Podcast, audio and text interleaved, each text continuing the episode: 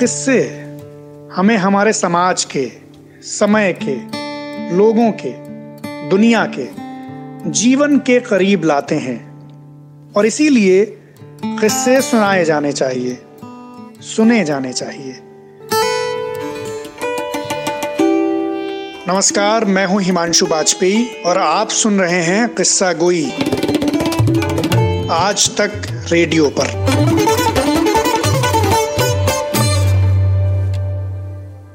पिछले दिनों डीजल की कीमतें पेट्रोल से ज़्यादा हो गई।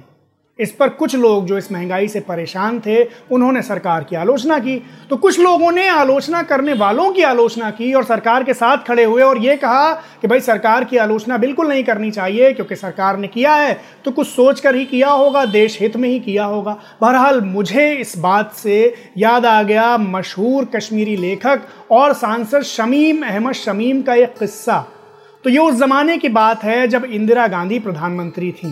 लोकसभा का सत्र चल रहा था तो शमीम अहमद शमीम महँगाई पर बोलने के लिए, क्योंकि ये उस दौर की बात है जब महँगाई बहुत ज़्यादा थी और बाज़ार से घासलेट यानी मिट्टी का तेल गायब हो गया था। वो इतना महँगा हो गया था कि लोगों ने उसकी कालाबाजारी शुरू कर दी थी। तो शमीम अहमद शमीम साहब इस पूरे मुद्दे पर बोलने के लिए खड़े हुए। अब चूँकि वो लेखक थे तो नोकझोंक में किसी ने उन पर फप्ती कसते हुए कहा कि शमीम साहब, आप तो लेखक हैं मुसन्फ हैं, आप इन चक्रों में क्यों पढ़े हैं? हम लोगों को बेहतरीन कहानी सुना दीजिए कि मज़ा आ जाए। इस पर शमीम साहब ने अपनी ख़ास मुस्कान के साथ कहा कि अभी हाजिर किए देता हूँ। और उसके बाद उसी वक्त शमीम अहमद शमीम ने लोकसभा में एक छोटी सी कहानी सुनाई, जो बाद में बहुत चर्चा का विषय बनी।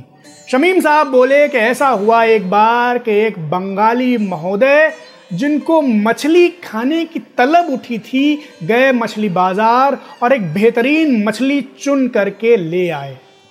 खुशी के साथ लेटते हुए अपनी बेगम को देकर बोले कि ये लो, मछली पकाओ, आज मुझे मछली खाने का मन है।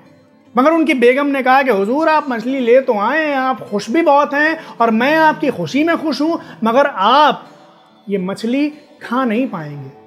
क्योंकि घर में न पकाने के लिए तेल है, न जलाने के लिए तेल है। घर में घासलेट तो है ही नहीं, और घर में क्या? बाज़ार में भी नहीं मिलती है, और मिलना दुश्वार भी है, मिलना मुमकिन भी नहीं है। इस पर वो बंगाली महोदय जो मछली लेकर आए थे, उन्हें गुस्सा आ गया, उनका मूड खराब हो गया। उन्होंने मछली को ज़ोर से घुमाकर खिड़की के बाहर फेंक दिया।